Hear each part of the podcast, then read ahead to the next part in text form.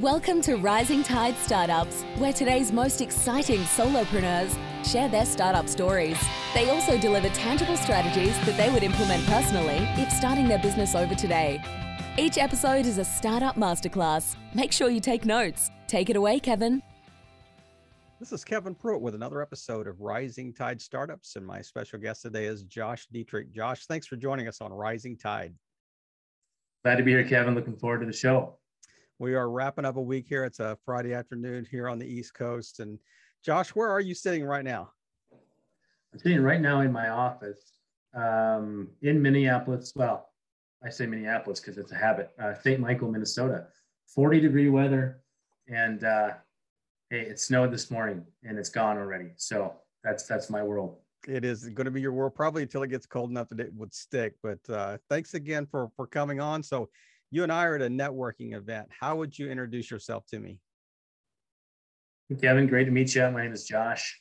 Uh, I'm an entrepreneur full time. Uh, recently exited a couple businesses in e-commerce, uh, focused primarily on servicing brands that want to grow their business online, and with with an exit in mind. So, a portion of what we do is helping brands that sell on Amazon see their six, seven, eight figure exit. Um, and if if it's not time for them to sell, we support helping them grow to achieve that perhaps the next year.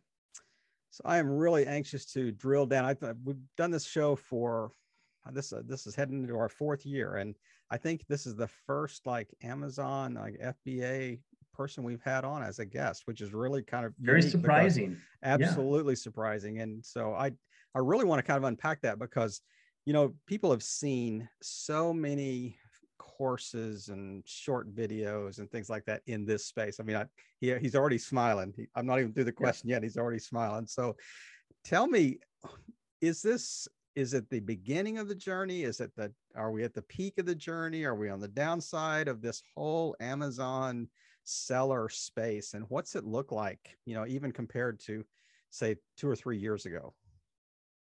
Lots changed. And I, and I go back, Kevin, uh, to 2009, 10, you know, and Amazon then is significantly different. Like, wow. The was world it on a, like a post-it note then? what do even, oh, yeah. what even online? seriously though, seriously, like there's so many tools and technology today that exist for, for selling on Amazon. Like the data available is mind blowing and, and being able to hone in on niches and, you know, discern the market size mm. uh, with these tools. And, you know, looking at competitors' pricing and making price changes automatically. Uh, the days that I started were, were very archaic compared to that. Everything was manual, and and pretty much no one sold their own brand. So here's the evolution. Like, just just put something on Amazon and you will sell it, right? And it'll be like four bullet points, like total, you know, with with four words on each bullet point and like two images, right? And yeah. you would sell a crap ton of stuff. Right. Um, and, and, so the the evolution probably six years ago, seven years ago, we were kind of on the front end of that in a business I was in, really converting from selling other people's stuff to selling their own brand, right? And so that movement um, has really happened in the last number of years, and that's the explosion we're seeing now with you know almost 15 billion dollars raised to buy Amazon brands in the last you know 12, 18 months.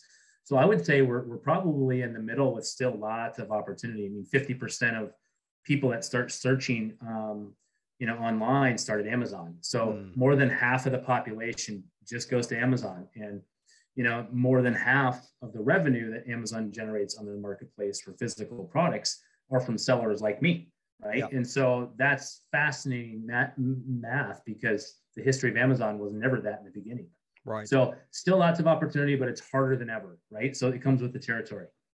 So I think that's going to kind of separate the uh, the the proverbial men from the boys here. I mean, the you know the people that are going to thrive are probably people that are doing it well and have good tools in place, and the ones that aren't are the ones that are say, I just paid fifty bucks for an online course and now I'm an Amazon seller, and then next week I'm going to be doing something else because this doesn't quote doesn't work, you know, so to speak. Yeah, lots of Facebook ads in my newsfeed about like, you know, check out this course, you know, teach you how to get rich. And, and that's a lot of the motivation behind people that want to eventually start something, right? It's it's unlimited earning potential and freedom of time or passive income. And like that was my motivation yep. once upon a time. Yep. And, you know, how do I earn money in, in my sleep? Well, I wasn't a writer. I'm not a good, I wouldn't be a good blogger for a, an affiliate, right? And so there's a few business models that you can make money in your sleep. And so that's kind of why I fell in love with Amazon. And it, it is so hard though, because the, the small guy still can compete with the biggest guys mm-hmm. because a, a small guy can pull out a sniper rifle and, and target a very, very small niche and go sell a thousand dollars a day and make 20% profit on that, right? And $200 a day might, re, might, might replace their full-time salary oh, with one absolutely. product. For sure. You know, and so that was where I started, you know, it's like, oh, if I could get to $5,000 in sales a day, I'm going to quit my job. Well, we, we way surpassed that. And I was a side hustle guy. So I get it for sure. So it's interesting. I was, I think I was watching another interview you had done online, just kind of prepping for this interview. And uh, you were talking about you know the early days and how you said I just want to start making money. I wanted to find ways to make money and passively. And I think you I even heard the Amway word you know oh, yeah. in, in, that yeah. journey, so to speak. So walk us through really quickly. What were some of the things that you actually tried that you know, kind of pre Amazon? Yeah, uh, I still wear. This is kind of a poor one of the examples. Tungsten rings. It was, you know, back in 2000. When did I get married? 2008.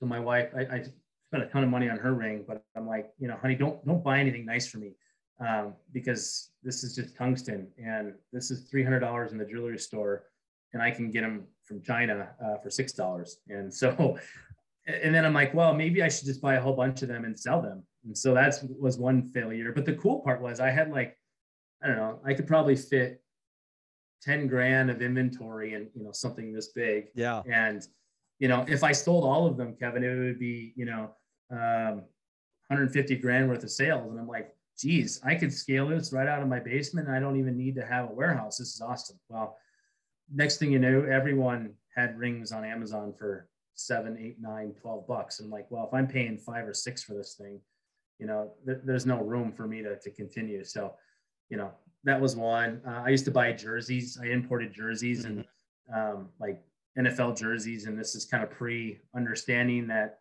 the rules of engagement of, of product that were licensed could be potentially illegal. So, but you know what? I was I was walking right around downtown Minneapolis and trying to sell sell jerseys to the tailgaters. You know, it's just how I am. I'm like, hey, you know, there's Brett Favre, man. He played for the Packers, now plays for the Vikings. I'm gonna go buy a hundred of the Viking Brett Favre jerseys. I'm gonna sell them like hotcakes. I did sell through them all, but I didn't replenish. I didn't buy any more.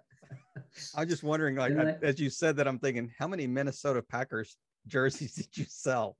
Yeah, I, mean that right? facetiously, like you know, you got them from like we lived in the Middle East for a while, and and the shoes that were sold were Abidas instead of Adidas. Oh you know, my the goodness. B instead of the D, or yeah, yeah. it was Kansas Fried Chicken instead of Kentucky Fried Chicken. oh my goodness! You know, just, That's just awesome. I mean, just a walking knockoff. You know, right, right. Of opportunities. So yeah. Well, you know what they say: good artists copy, great artists steal. Right. so, right. I mean, the legal kind of stealing is isn't so well, but I mean, we see it every day, right? Like we, when we launch a new product or you know create a new brand inside of a category. Um, it's very important to study your competition and there's a lot of aspects of your competitors that really are appealing and yeah. it's important to to really hone in on what's working right? And so right. it's, it's a real deal. I think somebody wise once said a long time ago there's nothing new under the sun you know? So i think there's uh it's it's interesting. I and so as you entered this kind of the amazon space so late 2000s um you know maybe early 2010 so what what did you i mean was it successful from the beginning? Did you have some kind of fits and starts? What was the kind of the journey? Because it seems like you've been pretty consistent in that space since then. Yeah, you know the best part is Kevin when you can build something big and and get paid to learn and fail, right? So mm-hmm. so I worked for someone else and I learned all this stuff on a salary that they paid me for, right? I learned how to source product. I learned the technology side of e-commerce. I learned digital marketing, SEO, paid search, all these things. And I really loved it. You know, so yeah, I mean, there was failures. It was very hard. But again, remember, it was like it was like the old days of anything, right? Stealing candy from a baby. It was that it was easier. Like we sold everyone else's product. We were on our own website and on Amazon, but on our own website, if someone would come to a water filter that we were selling that was a name brand, we just created a new product page that lets someone choose our brand over theirs, just like Target does in their stores, right? Up right. and up, right next to uh, Advil, right? Yep. The brand name. And so we saw that and, and i was in love with that idea because the, the, idea is why do i have to pay more for something that that's equivalent right or similar so that was how it was born in, in a different industry so when i started it was like if i can do this in water filters this very narrow specific category i can apply this concept to, to any product in any market right? And now it's really about finding those right products in those right markets. So it was easier but again if i had to start right now which is which is actually funny because after we sold our brand, uh, recent brand in March of 21, we we quickly started a new brand, and we're still not profitable yet on products we've launched for six months, right? And and so before we could launch a product that would be profitable from the beginning, but now it takes so much more capital, and and hmm. capital is because you're investing in the advertising to get your product to begin to rank. Yeah. So yeah. ultimately, you're looking for that mix between sales coming from advertising and sales that are organic and, and eventually that sort of is the model to, to make money but yeah it's so much harder like anything right more competition I, I, thought you were going to say it was it was more expensive because it was capital intensive because you had to order like larger quantities. You had to, I mean, you had more, a lot more front end costs because to keep like you know cost per per you know um, the per quantity lower. You know, you can sure. order 10,000. Well, you're, you're not wrong about that. Case, so yeah, you're not wrong about that. Like to start out with one product, you need to have some startup capital, right? Mm-hmm. And, and it, it, you talk about this in your show. Obviously, this, this is important. Um, but I think the key here is cash flow, right? So yes, I sold a bunch of stuff and I didn't make profit, but you have to remember I have to have more inventory coming from China potentially yeah. before I even sell through this stuff. Right. So now I have this inventory and I have that inventory on the water that I've already paid for. Yeah. And so now it's not the first 10,000, it's the next 10,000, but here's here's the icing on the cake.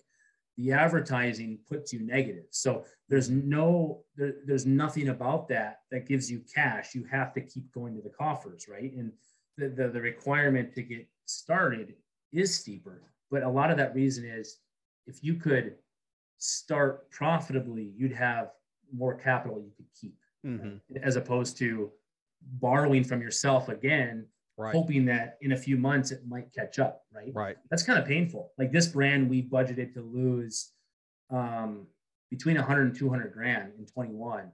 Lose like after expenses because we're investing in in product ranking. So you know, it's I didn't have to do that in the beginning. It was like I had you know five grand and here we go, let's go, and it just kept growing snowball. But it's a little bit of a calculated risk, right? I mean, because you've done oh, this before. Sure. You you know, you're like, you know, we're going to spend a couple hundred thousand dollars and go in the in the red on this, but we know that if we follow this quote, I hate to use the word formula, but you know, for layman's terms, I it is almost what it is. Is that you know we know this is going to rank, but um, have you ever had like a catastrophic event, you know, outside of COVID that just said, overnight you had a product that was just selling like crazy just overnight it just dried up and you're like sitting with a garage full of you know pet rocks so in the old days yeah in the old days when we were selling other people's brands like because you had to compete for the buy box but like in, in the private label days you, you know if you have inventory the goal is sell through it and and not reorder it like you, you never typically get into a position where you could be that far unless your mm-hmm. product gets taken off of Amazon, right? It gets yep. suspended. Now we did have the account suspended for like three and a half days. And, and the story there is quite simple. It's fraud. It was someone that bought something, it was a competitor most likely that said, I don't want you taking any of my market share. And they reported it as fraudulent or something. Turns out the pseudo name they used was David David Berkowitz, which happens to be the name of a serial killer you know, in New mm-hmm. York. And mm-hmm. so we traced this back to like Son of Sam or laundry like list that, right? of things. Yes, exactly yeah. who it was. yep. And and I even hired a private investigator. So at the time, like 80 grand in revenue and you know 25,000 in profit, you know. So we're like, wow, what, what do we do if we can't get this back on? We had to hire an attorney and spend more money and hope that they could do it. And you know, basically they did everything we had already tried but they were more polished and they had a formula, like you said, you know. So I agree with you. Like we follow a formula and a process which reduces your risk to, to, to get hung out to dry. And calculated risks are very important. You know, it's whether it's a hundred bucks or or you know a million dollars, it comes down to where is the money going and how how liquid is it and what are the chances you don't have it anymore. If it's going to be in crypto, hey, great, awesome. But you know that's about as good as the next day's yeah. transactions online. And now, it's a 10 year plan, don't look at it then.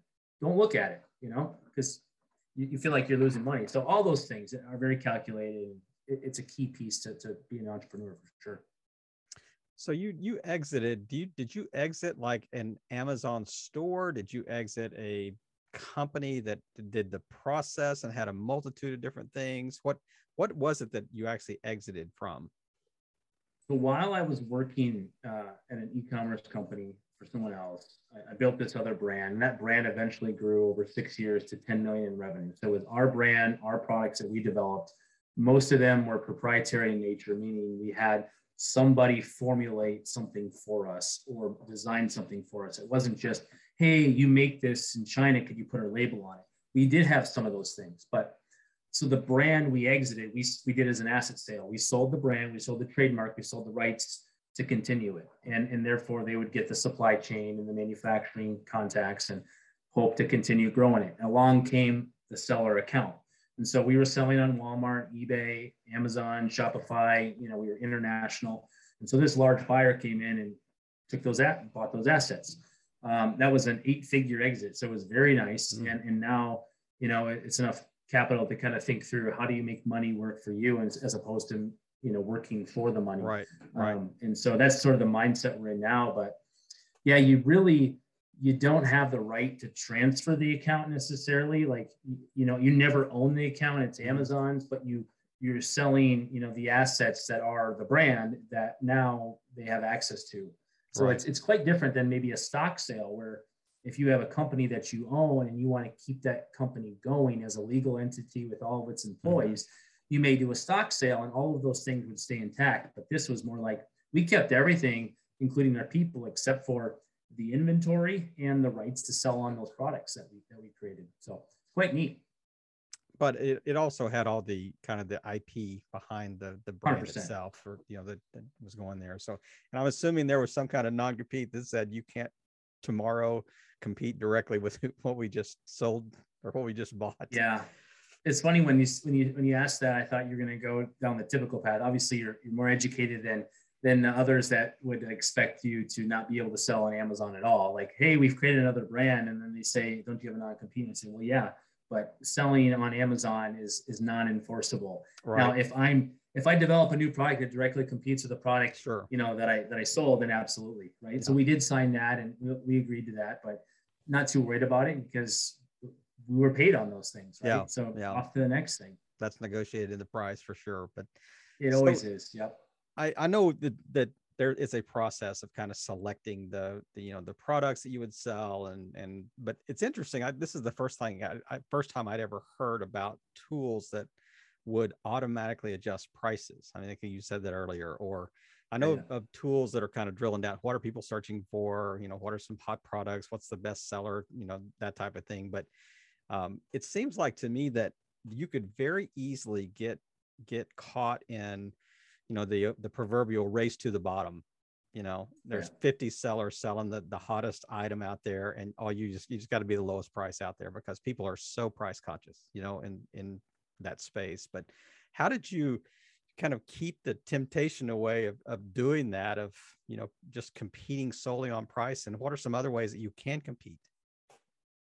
You know, I, I think that's a great, great question, great point, because anyone that's a merchant, anyone that sells things for a living, have to understand what the value of something is and what it's worth, right? And it has to be aligned with their strategy and their cash flow and their profits and their goals. So it's not a one size fits all answer. But I will say, race to the bottom is a strategy to win, and mostly driven long ago by, you know, fighting for what they call the buy box. So let's say you have access to product X from from the same vendor, um, you know, that I have the same access to product X from the same vendor. The only difference between you and me is what you bought bought it for. Yep. Right. And now Amazon and you know we have to compete on Amazon to, to get that order, and it's only on price. Well, that world still exists a little bit, but not as much. The world today is you sell widget brand X, I sell the same widget brand Y, right? And so that is about this competing for the search mm-hmm. results. Mm-hmm. And, and so in the beginning, we'll launch a product where we want to be very competitive because we want that product to convert well. We want, meaning we want people to click on it and then ultimately buy, not click and then go to the next guy and then buy his, right? So pricing is that strategy, but ultimately I would say there's kind of two two big components. How do you add value? How do you do something unique? And sometimes unique might be just in the sense that it's it's it's a better value, right? So mm-hmm. one product um, we were competing with, it was a, our private label. Um, we did an eight ounce solution that was concentrated. It's a liquid uh, for for a coffee machine. It was a coffee machine descaler, and uh, the main brand Keurig had 14 ounces, and it was only one use. So not only do we do two uses versus their one, but their product weighed more, which means when Amazon goes to fulfill it, there was a dollar advantage that I had for every unit that I sold. Mm. Right. And so my product costs less. I could sell it for pretty much the same price. Right. I didn't undercut on price, but I I created more value. Yeah. So those are little things you can do, and those are more practical examples where you take and bundle things together to create this bundled value. But ultimately, we believe beyond that, it's it's it's about the brand and the listing and the perception of quality. Clearly, the product speaks for itself. I believe that customers shop this way.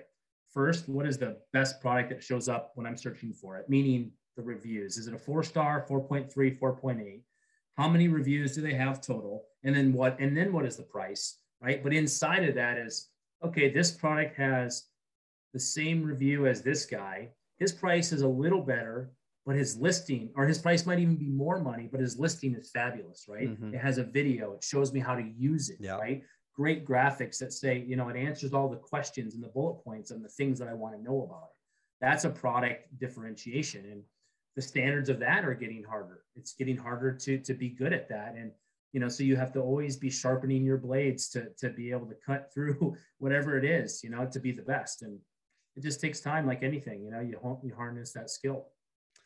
So uh, I've interviewed a number of different entrepreneurs that have had exits, you know, in various industries. And it's interesting. Very rarely do they go back on, you know, whatever the, you know, their 2.0 version is of whatever they're going to do. Rarely do they go back in the same space.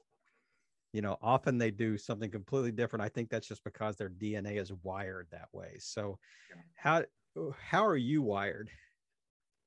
Well, I'm I'm very much wired to start something and and get the hands dirty, see it grow, see it begin to to create lots of fruit, and then find a great team or an individual that could manage it, and then get distracted by the shiny squirrel syndrome, you know, or shiny butterfly syndrome, squirrel syndrome, and and work on the next thing. I mean, uh, I have a number of things I'm doing now. I have five kids, you know, I have three businesses, so like I'm just wired to be crazy, I guess. but but I think ultimately it's about knowing what you're the best at. And for me, like identifying opportunities and then rallying around those opportunities with a team that can support it. And so we can execute that vision is where I've known that's my space. And that's why my I have a business partner and we are the perfect yin and yang, just like my wife and I are. You know, she does a lot of things that I, I am terrible at mm-hmm. um, that she does very well. And like my partner, like he's the operational, technical, you know, finance guy to make sure stuff gets done on time. And I'm the guy who has the, the ideas and, you know, half the time they're, they're, they're crazy. Half the time they're, well, that means if it's half and half, that means sometimes they work 50% of them work. And then, you know, maybe out of that 50%, you know, um, 80% of those, you know, are, aren't the best idea and it leaves you with something else. Right. But I like to try things and, yeah. I think that's been my advantage. But knowing that our brand worked the first time, and the only reason we were selling is to take chips off the table, was enough of a reason for us to, to start brand 2.0. You know, we have the formula, we're going to double down on it, we're going to do it again. And here's the thing, man you create something that's worth something now, there's no guarantee tomorrow that it's still alive and it's still worth anything. Right. Right. So building something to a point and, and having an exit to be able to redeploy capital in other areas was just a strategy. Um, we didn't plan on selling last year, but the, the money was flowing around so fast and the multiples were growing. We're like, this is a great offer. We should take it, you know? Yeah. So, yeah. There's always a, there is a limit of, of, of your resolve that says, you know, oh, yeah. If they want it worse than I do, there's a point in time that I, yeah, it just doesn't make sense to say no for, for sure. I know. You know? Yeah, there's always a number, right? It's everything's negotiable. That's right. Is that for sale? Well, that depends. That depends. depends on how bad, badly you want it. So, well, it's funny you say that. Uh, it was that for sale, like you go to a store, everything's for sale. So it's like it is what it is. But if you find something that's not necessarily advertised for sale and you ask for it, you know, that, that's what you call off-market deals, Yep. right? And and Yep. the the best ones can find those. And, and it's really in the buy. Like if you if you can buy something under market, like clearly you- you're doing something where you have an advantage. And I think that that lesson applies to a lot of things in life. Well, that's a great segue to my next question. I mean, you well, you just ended that that statement. There was great lessons in life. So whether it's it's lessons you've learned along the way or or you've had mentors that have spoken into you, we we want to really create a new segment in our interviews called the kind of the mentor moment. And give me one or two things that would be really germane to our audience and you think would be really helpful, but just things you've learned along the way that are just really key you know nuggets that if you were trying to mentor somebody that's just starting out what would be one or two things that would be really helpful to them you think Yeah, I mean, I learned early on that it's not all about the dollar and that success is really a measure of what you see as value. And and my success was really focused on worldly things, you know, money and Mm. success or title. And I learned the hard way, you know, and, and my marriage suffered, my kids su- my kids suffered. And, you know, having five, it's quite different now. But, you know, the first number of years, all I cared about was, you know, traveling and building this this business for someone else and forgot about, you know, uh, God and serving and giving, and then also my wife and, and my kids. You know, they are the, these are the most important things, not my business. So that was a lesson learned. But there's always a time to grind. The difference is grinding responsibly and doing it in a way that doesn't affect the people around you, right? So um, at the end of the day, it's really about prioritization. There's a there's an old sort of Chinese proverb that says, you know, if, if everything is important, nothing is important yeah and that's that's one lesson that i learned early on you know if you're an eos person if you've ever read the book traction Mhm. it's all about getting traction and you get traction by having a common vision and mission and having the tools and the people in the right seats to move towards something right? So that that to me is is super important. Um, i just love pouring into young guys. I have a number of guys. I, I wish i had the opportunity to have someone pour into me like the way i have a chance to pour in others. And ultimately it's like work hard but learn as much as you can to to apply that knowledge. But be okay with failing. Like some people never start something because they're afraid that it just might not work. And i have lots of failures until one worked and i i did want to stop. I'm like i'm just wired this way. I got to build but what the heck is it going to be? And for years you know for years it was like what am i supposed to do? I have this itch right? But it really came down to just grinding you know and um, working through it and trying things and being creative. But yeah i appreciate the question. Um, there's there's a lot to learn. I one one nugget that i i'm not a reader kevin and and i don't like bragging about that or saying that because it sounds sounds terrible but to sit down and read a book was never one thing that i loved and i learned visually i learned hands-on.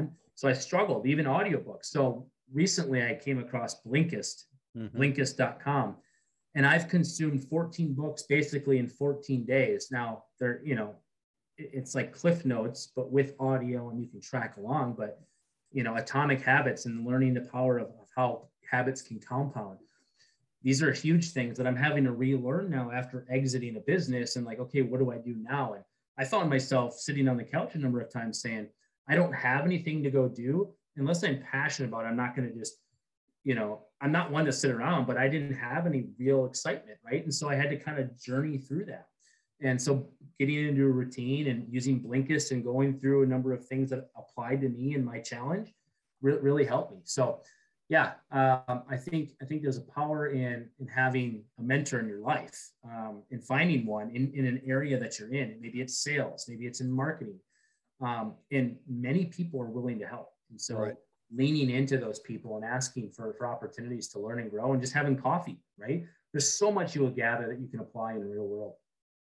Man i have uncorked the genie right here. I mean i've touched on a subject that is near and dear to josh's heart obviously. So man i i uh, i asked for one or two and i got like six and then and then a commentary afterwards. So i we have Oh, unleashed the, the kraken here but I, I could not agree more. I mean, just absolutely how important mentors have been in my life, and and um, you know, I've been very very fortunate, very blessed to have some you know some really wise people speak into at different times for different reasons. You know, and they just kind of come along when needed. But uh, and Josh, thank you for just taking time to to share your story and and really share just the the kind of the ups and downs and, th- and things you've learned along the way and and really just touched on what it really means to exit well and you know what's the next step of the journey and because you know people are going to be faced with that but really appreciate you taking time today and just helping all boats rise in a rising tide josh have a great weekend hey thanks you too kevin take care Another episode in the books. We hope you heard some great takeaways. Don't forget to subscribe and leave a five star review on iTunes and YouTube. As always, thanks for listening to Rising Tide.